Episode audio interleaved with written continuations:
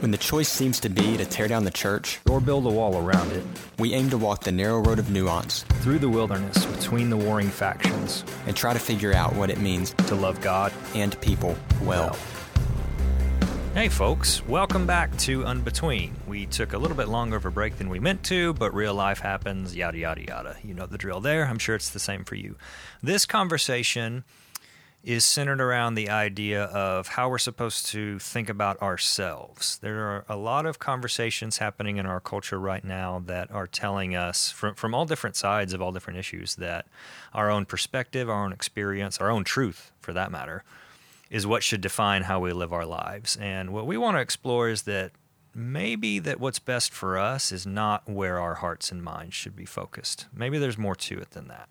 Here we go. So both of us have, have seen, since, since we last kind of sat down and turned the mics on, there's a bunch that, of stuff that we've seen happening in our culture. We live in the U S, and I think most of our listeners do too.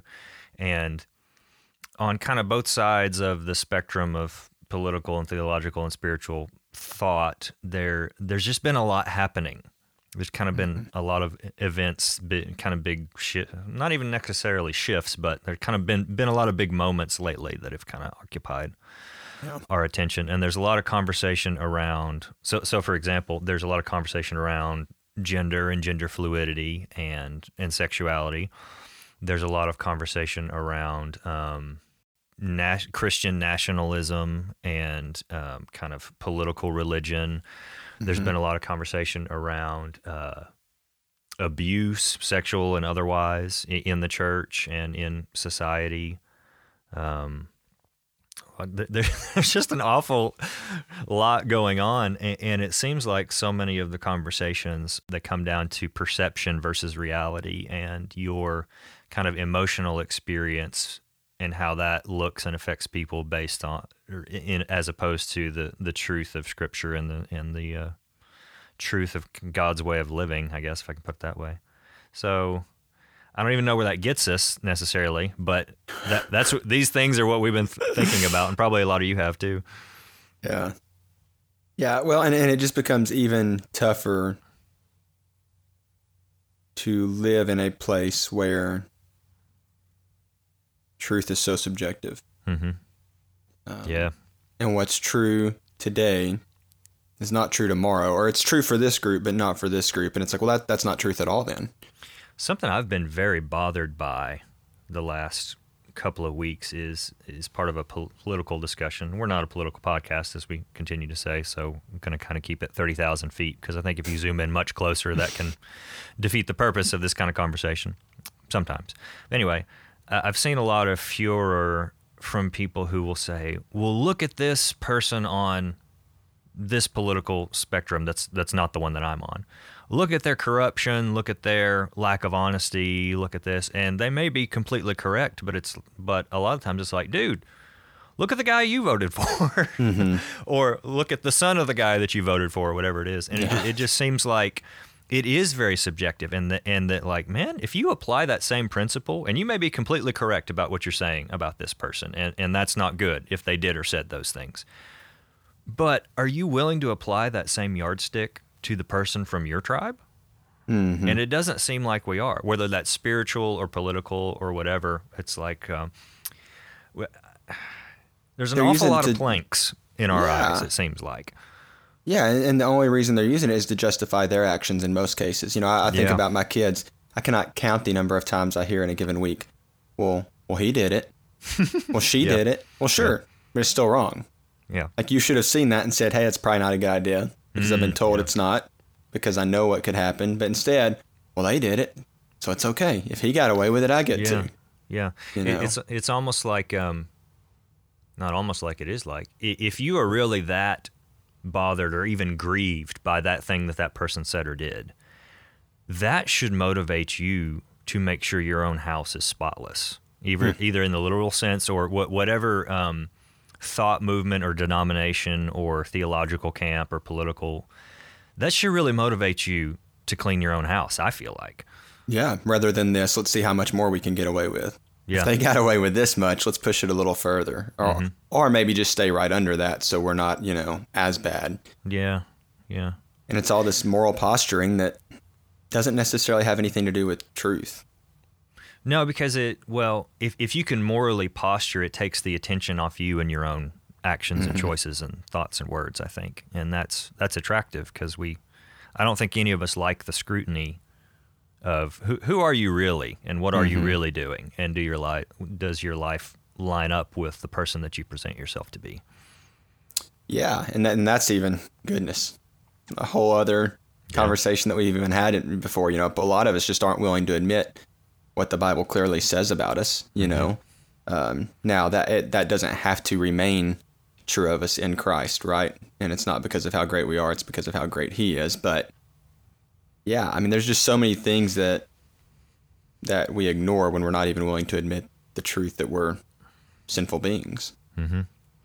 So one of the things that led to this conversation was another conversation we were having about subjectivity and truth, and that, mm-hmm. that is a big uh, that is a big challenge for followers of Jesus in our culture right now. Is that tr- truth is quite subjective, and that the currently it's framed as subjective. Yes. Right. There, the, yeah. There's a current thread of thought in our culture that says that basically your personal experience, your thoughts, your feelings, your inclination, your self-conception determines what your truth is, and it should be celebrated as such. And that it it seems self-defeating to me because without... Uh, I feel like it's it's a problem if there isn't a transcendent absolute that we can appeal to. And I know that that's not a popular thing to say, and you get into conversations of like, well, who who gets to decide that, and this is a free country and all that. And that then leads to more conversations about, well, what was the real intent and what were the real beliefs of the folks who wrote the documents that founded our country, and were hmm. they followers of Jesus in the sense that we would define it? That's a whole other thing. Right. I, th- I, th- I think the point is that Um, I remember a number of years ago, I used to hear a lot that you can't legislate morality. You can't legislate morality. Usually that was coming from the left because it was in response to what they perceived as folks on the right trying to set up a theocracy. Mm-hmm. But now it really seems to have flipped. Something I, I, I see, I've been seeing and hearing a lot is the list of things that people think are a human right gets longer and longer, you know? Yeah. Like, uh, And that's a, that's a fair conversation to have, but but at the same time, it's like, on what basis are we saying, what what are we appeal, what moral authority are we appealing to to make the statements that we're, that we're making? And it seems like that the functional moral authority is just whatever you decide, and that's fine if you live in the woods by yourself. But if you want to live in a society with other people who are different from you, that just does it. It doesn't seem like that can possibly work. Yeah.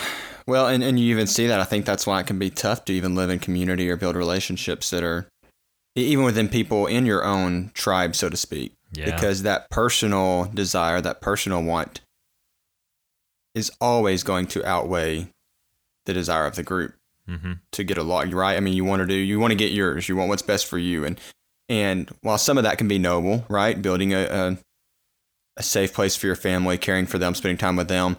There's other times where it's not as noble.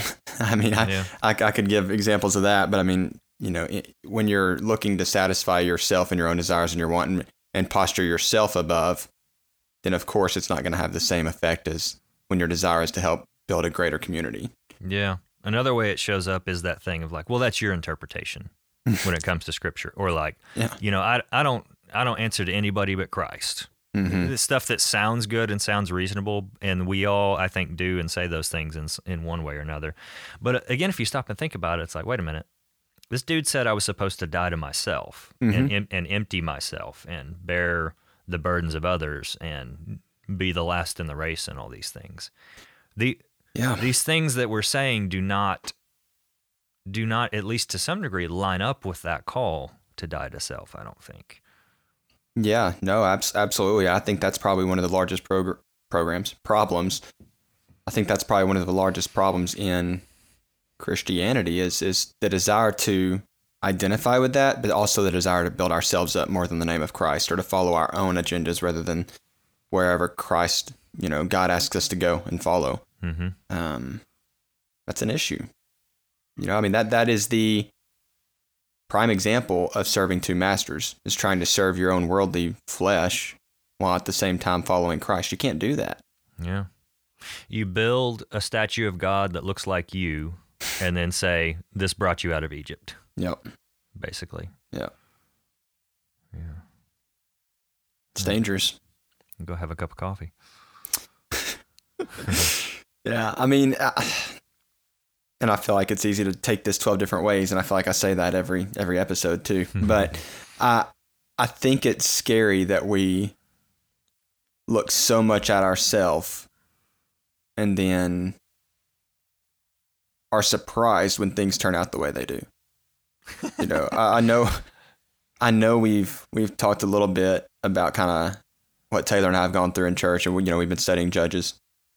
And our pastor's been teaching through the whole book, and uh, you know, for the last I don't know year, maybe more, and it's it's been great. But you know, you see this spiral of doing the same thing over and over again, and, and expecting something different, right? And we've all heard the the phrase that that's the definition of insanity, right? Doing the same thing and expecting different results. But it truly is mind-boggling that we would see what's going on, look to ourselves to fix it, to government, to you know, pastors, to whoever, and then be surprised when it doesn't turn out very well. Yeah. Look to ourselves to fix it, I think, is a great way of summing that up. And isn't there something about, like, lean not on your own understanding? Isn't that written somewhere? No, that's not in there. But we continuously do that and expect what we do to deliver us from whatever. A lot of the things we've been seeing in the news, uh, It's it seems that we're so concerned with holding on to control, you know, and coming up with all these perfectly, quote, logical reasons why we shouldn't repent, that we shouldn't be vulnerable, that we shouldn't be honest, that we shouldn't be accountable. And, you know, so much of it sounds so good and it sounds so empowering and it sounds, you know, but I've heard a lot, people talking a lot lately about celebrate yourself as well. And that comes from a certain thought tribe, but you know, you hear it from the other side too, of like, we've got to, um, my thoughts are all over the place right now. I remember uh, I was, I had to travel a lot for work the last couple of weeks, and I was driving through a, a small town, and there was a, there was a marquee out in front of a bank. You know, like they put letters up or messages. And the phrase was, I thought of you when I read this because I thought, we got to talk about this at some point. And it said, banking the way it used to be. Hmm. And I, I thought, I wonder what that means. Not, and in contrast to banking the way it should be, whatever that means. I, I and I don't yeah. even know what the, I don't even know what the difference, I don't know how they used to bank. You know, has banking fundamentally changed? I don't know. But but it's just that thing of like, uh, you have this concept in your head of the way things are supposed to be. And that is the script that you live by. Hmm. And are we as followers of Christ slowing down and being like, does this script look more like me or does it look more like Christ?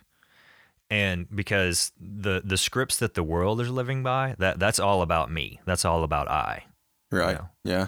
And I think that's the fundamental challenge to the church in our cultural moment right now is, are we going to be willing to say, I I can't live by my own script, even if that means I don't get to celebrate myself, even if that means I open myself up to some pretty brutal accountability and scrutiny.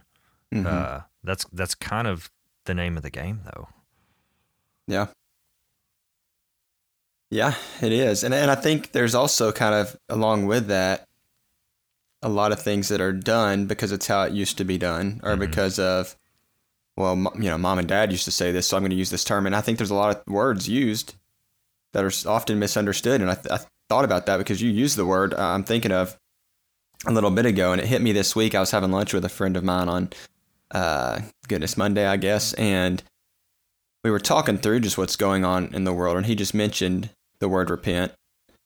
And he said, you know, I, I it doesn't mean you just say sorry. Like, it is turning away from. Mm-hmm. I think there's a lot of people who that's completely lost on them. Now, I've heard this word a lot in church, so if someone asks me what it means to follow Christ, I'm going to use it. You know, it's going to be part of my A B Cs or whatever, but I really don't understand what it means to truly turn from mm-hmm.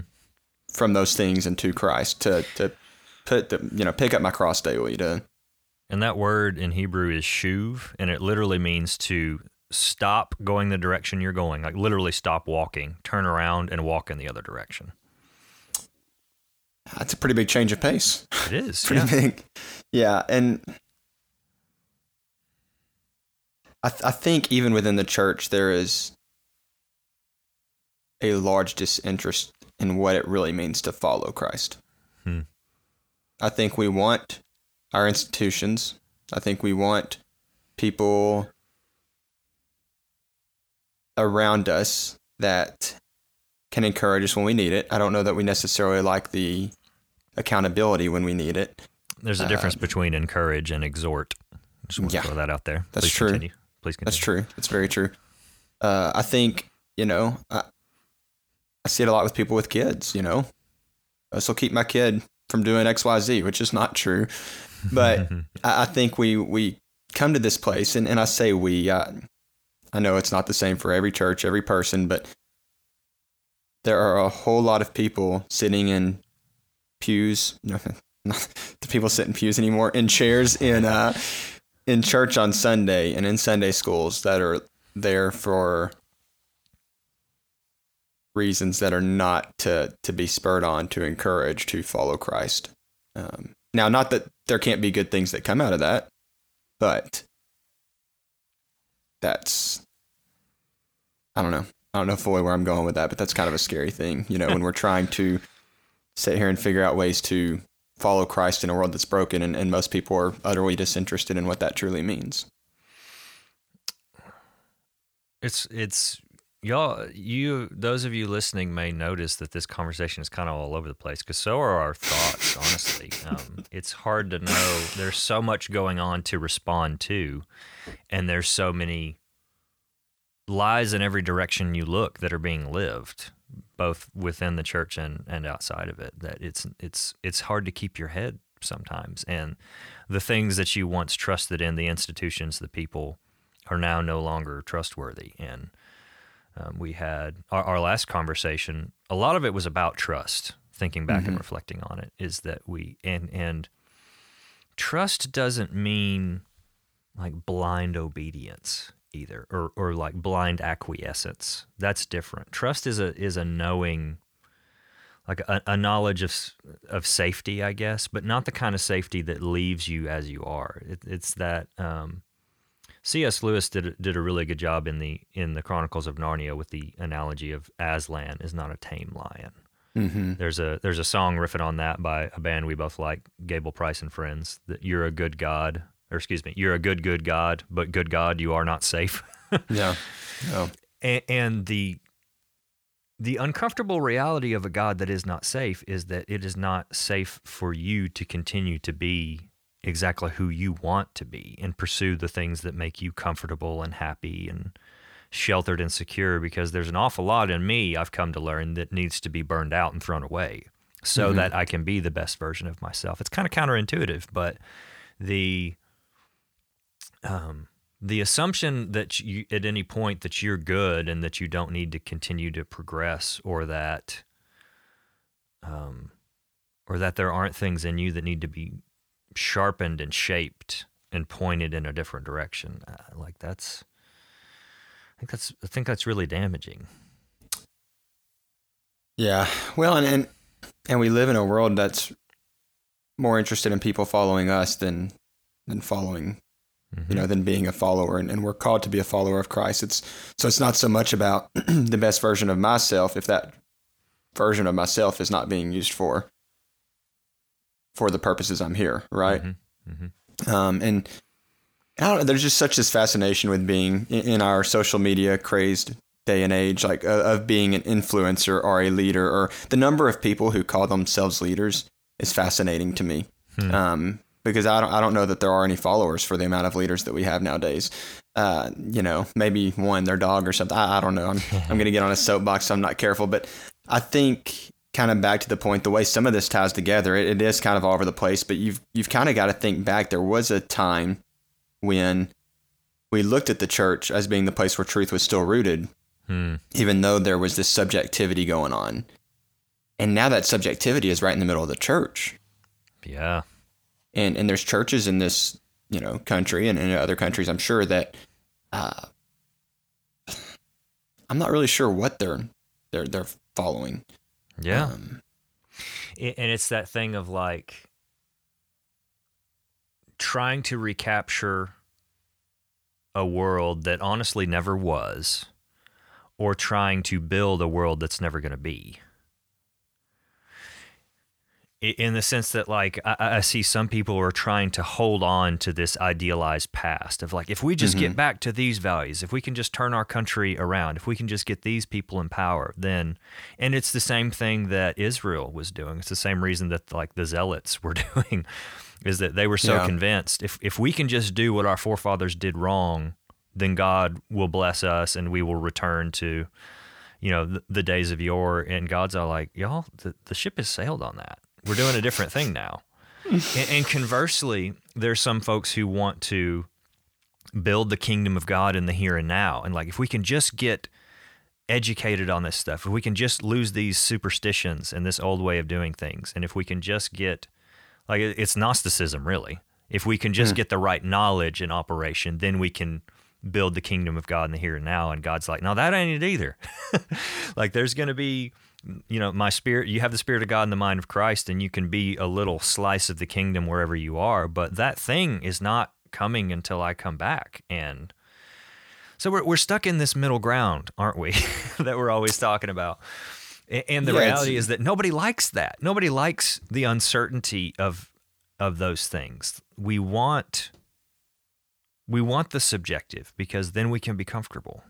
We can build something that we don't have to question, that we don't have to wrestle with. And I think the subjective, you're right, it makes us feel a little more comfortable. Maybe it makes us feel like we're not as bad as we we are. And I and I mm-hmm. hate to keep harping on the, the or bad thing. I, I just think a lot of us are way more comfortable with things in our life that are sin. You know, yeah. I think uh, I, th- I think that the most harmful thing to us as a follower of Christ is elevating ourselves. I think it's easy to do, and I see that more and more and more, and even in church, you know, that's been preached on a lot through Judges. It, there's this desire to elevate one's own being to the point that it becomes very destructive to themselves, of course, but to everyone around them. That first couple chapters of Romans are really illuminating in mm. this way, and the the whole idea that, as it was in the days of Noah. I don't know if this quote is from Romans one or two, but um, they, they did what was right in their own eyes, which is a hyperlink all the way back to Genesis one and two of the, this is a beautiful design pattern in the original Hebrew, this this riffing on the, uh, God saw that it was good. It's God who determines what good is. But then the the humans looked and they saw that the fruit was good mm-hmm. and, and desirable. And then this thread goes through the rest of the scripture, like um, shows up in David's story. David looked and she and he saw that this woman was beautiful and desirable. Uh, it happens in Abraham's story as well. Uh, Do what is right in your own eyes, Sarah says to Abraham, which is uh, which is a massive red flag anytime that phrase shows up. But but it's just that thing of um, it's it's it's the same thing the enemy did. I will be like the Most High. I will mm-hmm. determine. It is my sight, my vision, my perspective that will be elevated. I think a whole lot of our own vision and sight, don't we? We're willing to say statements like that. Yeah. Celebrate yourself. Yeah. Yeah, and it's just completely contradictory. I mean, to stay in Romans, you know, one of my favorite passages that I come back to a lot during, um, I hate to say during difficult times, but it is a good reminder, you know. Now, we should always be very aware of Scripture and who Christ is in good and bad times. But, you know, Romans five, three through five, you, you come to this point where he's talking about taking joy in suffering hmm. because that's going to produce, you know, perseverance. And that perseverance is going to produce character, and that character is going to produce hope. And so... Yeah, I made the mistake kind of, of reading that the other day. Did you? Yeah, it's not comforting necessarily, no, but um, but it's a good reminder that it's not about what I want, and that even if I'm going through something that's quite difficult or, or crappy, you know, it, there's a reason for it, and God's going to use that to make me who he wants me to be, mm-hmm. not who I want to be, but it's, it's again, not about what I want to be. There, there's a lot of talk. Um, I, I was looking at something today about, you know, freedom is a buzzword right now, no matter what your political or spiritual affiliation is, yeah. because there are some folks who are so focused on the freedom to do what I want. And that shows up, that shows up, you know, on the right, as it were, and it certainly shows up on the left too. And about different things, but at the core of it is, I want to do what is right in my own eyes. How mm-hmm. dare you take that away from me? And there is so much clamor about, th- these are my rights you're infringing on, and this should be, you know, the law of the land, and we should make sure that people are allowed to do this or allowed to do that, and I will not give this up. This is fundamental to, you know, this is God-given. It's like, bruh, you are owed nothing. Yep. Everything that you have, including the breath you're using to yell, is a gift. Mm. How how is it that we have managed to not live inside of that? Uh, or in light of that, I should say, that whatever your particular persuasion may be, like you, the, the source of all life was kind enough to to create a world in which you get to exist. How how what entitled children have we become that we think that this story is about us? And that, you know, on uh, we we've talked about before that grace doesn't start when Christ shows up in the in the scriptures. It starts on the first page when God invites the humans to be a part of the work that he's doing. And mm-hmm. then even after they mess up, he continues to provide a way for them and their descendants and their families and Israel and the church now to continue to be to have proximity to God. I was listening to a podcast this week uh, going through all of the tabernacle descriptions. Yeah. And it's, you know, that that can seem pretty dry on the surface, except when you realize this is God meticulously outlining a way for his people to continue to have proximity to his presence. Yeah. They he invites them to come up on the mountain, and they're afraid, so they don't go. So he comes down and lives in their midst. And there are guidelines around that, and there are rules around that so that they don't die.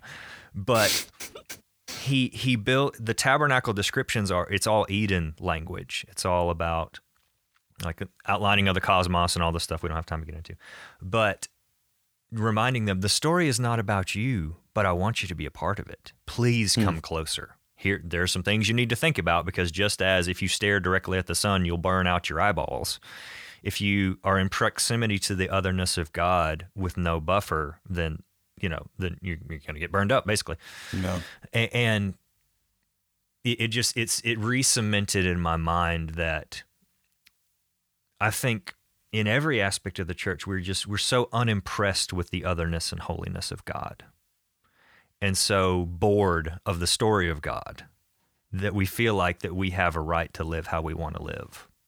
And we've lost that, you know? Yeah. And something that, my favorite passage of scripture is Exodus thirty-four six, probably, when God tells Moses his name. And now, having really soaked in that for a few years and continued to read about it and seen all of the all of the stuff that's going on there and really meditated on it in the Psalm one way, now whenever I read where it's the name of God is mentioned, all of that is front-loaded in my brain, and it it makes you humble. And when God tells Moses his name in that passage, it says, and Moses fell to the ground and worshiped. Hmm. But when's the last time, and I'm not talking about an emotional response to a song that you hear necessarily, but when's the last time that we, in whatever way, fell to the ground and worshiped God in response to him? And that, this is kind of what we're, t- this is what we're talking about really, isn't it? It is that this is a lack of worship.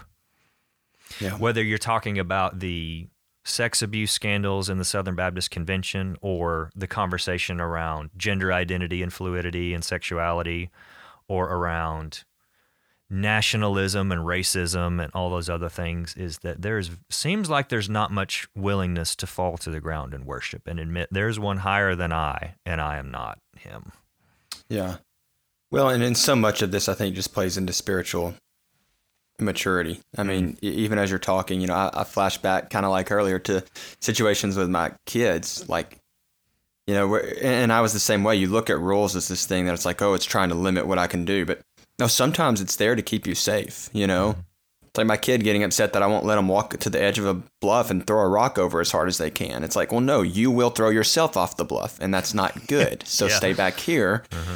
you know, throw the rock, you know, whatever. But let's let's try and put in some safeguards to protect the devastation that unknowingly will become of us if we lead ourselves. And and there's so much of that. And and even the, the identity. I mean, at what point was are we mature enough to understand that our identity should be in Christ? And yeah. and how much of that, what is happening today, is played out because we're not fully identifying as a follower of Christ. We're not truly understanding that identity. I know we're quick to say certain things, right? And to, to label ourselves, but I have to think part of the reason he falls down and prays to God is because he now fully understands who he is mm-hmm.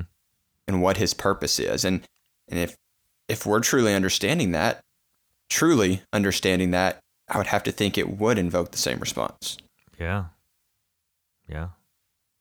But more often than not, we're the folks down in the valley uh, having a festival to a golden calf and having an orgy. Well, what about you, Taylor? But I, figuratively yeah, uh, speaking. Yeah. No, you're you're exactly right. I mean, we we would rather hold on to that tie And and be comfortable with it because we're in the world, not of it, right? Mm-hmm. And fully under, misunderstanding what that means and fully putting ourselves in the middle of harm because we're not willing to follow some guidelines put in place for our safety. And, you know? and that, that story is really illuminative because um, so Moses goes up on Sinai for forty days and the folks are like, we, we don't know where this dude has gone. So they talk to Aaron and they say, you know, but make some gods for us that we that we can worship. And there's a lot of really interesting stuff going on there because Aaron is supposed to be the high priest, not Moses. Yeah. And and in the course of those narratives, you see Moses having to do a bunch of high priest stuff because Aaron is not up to the task. Isn't that interesting? The man of God refusing to do the man of God stuff. Hmm. So he's there. He he makes the calf for him. And there's there's some interesting stuff going on in terms of like linguistics and scholarly junk that I only partially understand, but uh, th- there's some scholars who think that when they make the golden calf, they're not making another god, they're actually making an image of the God of Israel. That's what they thought that they were doing because they'd been in Egypt so long that they mm-hmm. didn't know any better, despite the whole Ten Commandments thing just happening, but never mind. But that they they worship in the ways that Egypt, Egypt does. They make a graven image, and they have a big feast, and then they get up to play is the way that it yeah. gets translated yeah. a lot. But that that's what that means. They all go cavorting around. Mm-hmm. And how much of our... The, does that sound familiar to you? Yeah. That like, well, our intentions a lot of the time are that we want to worship God, or at least that's what we want to tell ourselves. But then the ways that we choose to do it look an awful lot like Egypt. Mm-hmm. More so than they look like what's happening up on the mountain, at the top of the mountain. Yeah. It shouldn't be that shocking. You know, when you look at it, it's the same thing that's happened even as we read through the Bible. It shouldn't be that shocking that we're we're here again, right? Hmm. Um, it's tough in a community of, of what I feel. I have some people around me. I'm not going to say like a huge number, but I have some people around me who are very level-headed and know the Bible. And that some of this stuff still is just such an issue. And and and not that I don't have hang-ups. Like, I, you know, I'm not sitting here, and Taylor nor I are trying to say we've got it all figured out, so we're just going to do this podcast and tell y'all. That's that's not what this is. It's more about us not knowing how to handle situations that we see in this middle ground. And and part of my struggle with what I see is that the truth laid bare in the Bible. Uh, and, and I know some people say, well, there's a lot of stuff in the Bible. That, yes, but there's a lot of things in the Bible. There's history. There's there's poetry. There's, you know, parable. There There's a whole lot of things. So let's not get this confused. But but there is very blatant truth laid out in the Bible that is just completely ignored. And to see that seeping into the, the church, uh, and, and it's it's scary to look at where it is, right? I mean, I, I fortunately I go to a Bible-believing church where the Bible is taught very well. Um, you know, and I, Taylor and I were laughing, you know, this, this past Sunday, our pastor stood up and said, when he stops preaching just the Bible and what the Bible is, get rid of him, essentially is what he said. I, I don't even know if he said it that eloquently. He was pretty like, just get, get me out of here. Um, write up the papers and I'll sign it on the spot. But but even but it's, that. No, yeah. sorry. Fin- fin- finish your thought. No, no it's it's just it's tough to see that and then still hear things and see things and and see churches. It, it's primarily, you know, a lot of it that I see is churches on T V being televised in people's homes, where there's just stuff coming out that's so far from the truth. Mm-hmm. And it's like, man, what Bible are you reading? Well, that, you know? that, and that's that's what I was going to say, is that we don't actually know how to read the Bible. This is something I bash on about a lot, that I didn't know until I was in my thirties, basically, that we mm. we either go to it as there's a I'm going to digress here because I think it's necessary. Do it. Um, there, there's a few different ways that we tend to approach it. It's one way is that it's like a it, it's the book that you read to know what rules you need to follow to go to the good place when you die. Or so that God doesn't zap you while you're alive. And that's real. Like that, I interacted with that way of reading the Bible a lot in my life, and especially as a young person. And that isn't the way it's presented, but boil it down, it's like that's the way it's taught a lot of the time. Here is the moral instruction you need. Here is what you need to do. Here mm-hmm. are the rules that you need to follow. And they're real good about letting you know when you break one of those rules. So that's the first one. Another one is like, Here are here's a compendium of useful inspirational examples of how you should behave. You know, like and and we zero in on the parts of the Bible stories that present the characters making good choices. Mm-hmm. And we ignore all the other stuff that shows that they're just terrible pieces of crap that God is using despite all that. Yeah. Or it's like a theological reference book. Like here here's where you get all the stuff that you need to believe, and mm-hmm. go read it because that's what you're supposed to do. And, and it, none of, and there's probably more that I'm I'm not thinking of.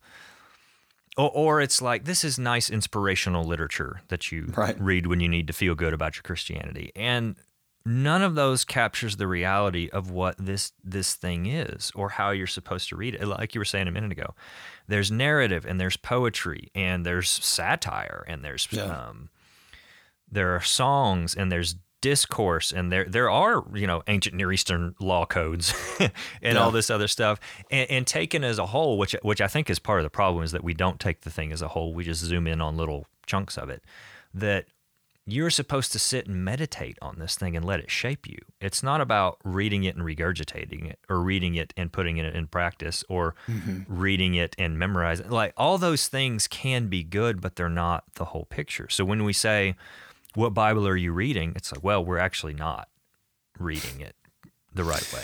And when we say, like, yeah. it, it, it's it's it sounds so cliche. Well, our church teaches the Bible. Okay, what does that mean? Hmm. We don't even know what that means. You know, yeah. it, it, it sounds good, but uh, using the Bible to support whatever topics you want to talk about on Sunday is not mm-hmm. preaching the Bible. Ooh, yeah. Right. And and I, because I think about, you know, you might as well have one of those devotion books we probably all had when we were little, like, you know, God's Words for the Teen at Heart, or what, I, I don't know. You've seen it all. But like, then you can go to the index and it's, you know, what to read when you're feeling lonely, yeah, you know, tired, uh, bullied. And then you go to that page and it's this list of scripture completely out of context that will make you feel better about the situation you're in. Mm-hmm. That's, and it's not, not that it doesn't to... have, it's not that it doesn't have that function, because it does. Right. But that is only one of the things that it's supposed that, to do. That's not why it exists, yeah. just for that, right? Mm-hmm. Yeah. Yeah. But but talking about, like, what do we have the Bible for, that's actually a great question, because what is it no. and how does it relate to? Because it isn't God, no. and it isn't the Spirit no. of God, and it no, isn't, it's, it isn't God-inspired, the Word. Yes. Right. I and think what so. does that even mean? And, and, and also, like, the Word of God is Christ. Yeah. Really, not a collection of writings. So how does that? Oh yeah, and that, that's straight scripture, right? Exactly. I mean, even so, yeah. And the Word was made flesh and and, and tabernacled with us. Yeah, the way it puts yeah. it in John. We have these. We have scripture for a reason. Sure, you know, yeah. and and now it is dependent on us using it in many ways, and reading it and studying it. And again, to to kind of the points, there's a way to read it, not just to. to read it for a feel-good thing, because quite frankly, if you really read it, you're not going to feel good necessarily. Good. um, yeah. The only thing that makes you feel good is that hope that we reference from, from Romans, right? I mean, it, it's all this mess, but there is hope despite all of that mm-hmm. in in in Christ, in the Word of God as Christ, right? So Um, I don't fully remember where I was there, but that's all right. Well, it, it's that thing of um, a life disconnected from the Spirit is not a Christian life. But along mm-hmm. with that is the people of God have always been people of the book, basically. Yeah. And there's a, there's a thing that happens in Exodus. Um, Israel comes out of Egypt, and they're going into Canaan, and they have this fight with the Amalekites where uh, these two guys have to hold up Moses' arms. Yeah. And after that happens, God kind of nudges Moses, and he says, hey, write this down as something to be remembered.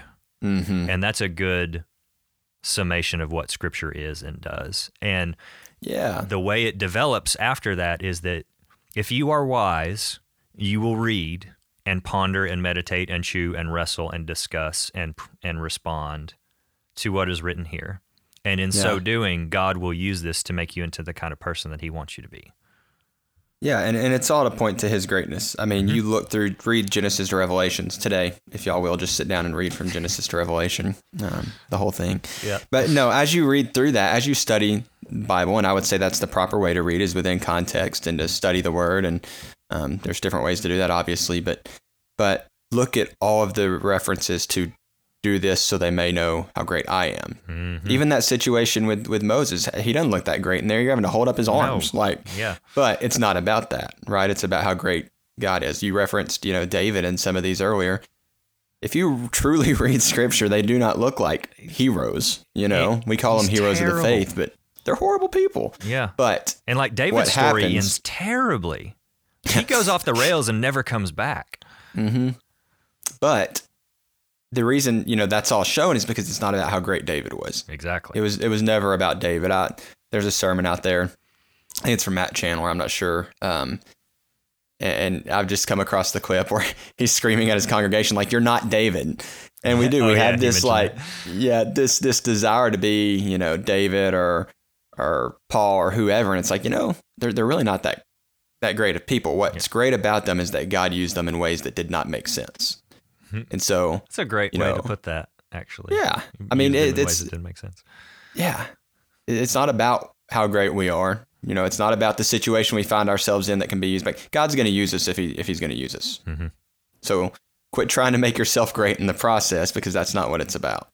Well, and this weirdly ties into what we're talking about, or what we've mm-hmm. been meandering around about, I guess. Oh, yeah. Is that this concern for... for the, the pursuit and gratification of self that we're seeing in our society, and this like reticence to op- to admit maybe there might be something wrong with how we're doing things. Maybe not every mm-hmm. thought or desire that I have is good. Maybe not every thought that pops into my head belongs there, and certainly shouldn't yeah. come out of my mouth. Right. Maybe not every institution that we've stamped the name of Christ on actually carries that name well, to quote Doctor Carmen Iams on it. Uh, mm-hmm. m- maybe, maybe we need to slow down and, and say, Son of David, have mercy on me, a sinner, and start there and allow God to rebuild our concept of what our self is supposed to be. Well, that's a wrap on episode twenty-one. Who knew that we would get to twenty-one episodes? We have plenty more ideas of things that we'd like to talk about and make sense of, but as always, we'd love to hear your feedback. If there's something that you've been wrestling with that you want to hear us talk about, we'd love to hear from you. You can email us at unbetweenpodcast at gmail dot com. We're also on social media, at Unbetween Podcast on Facebook and Instagram, or at Unbetween Pod on Twitter. Thank you for listening.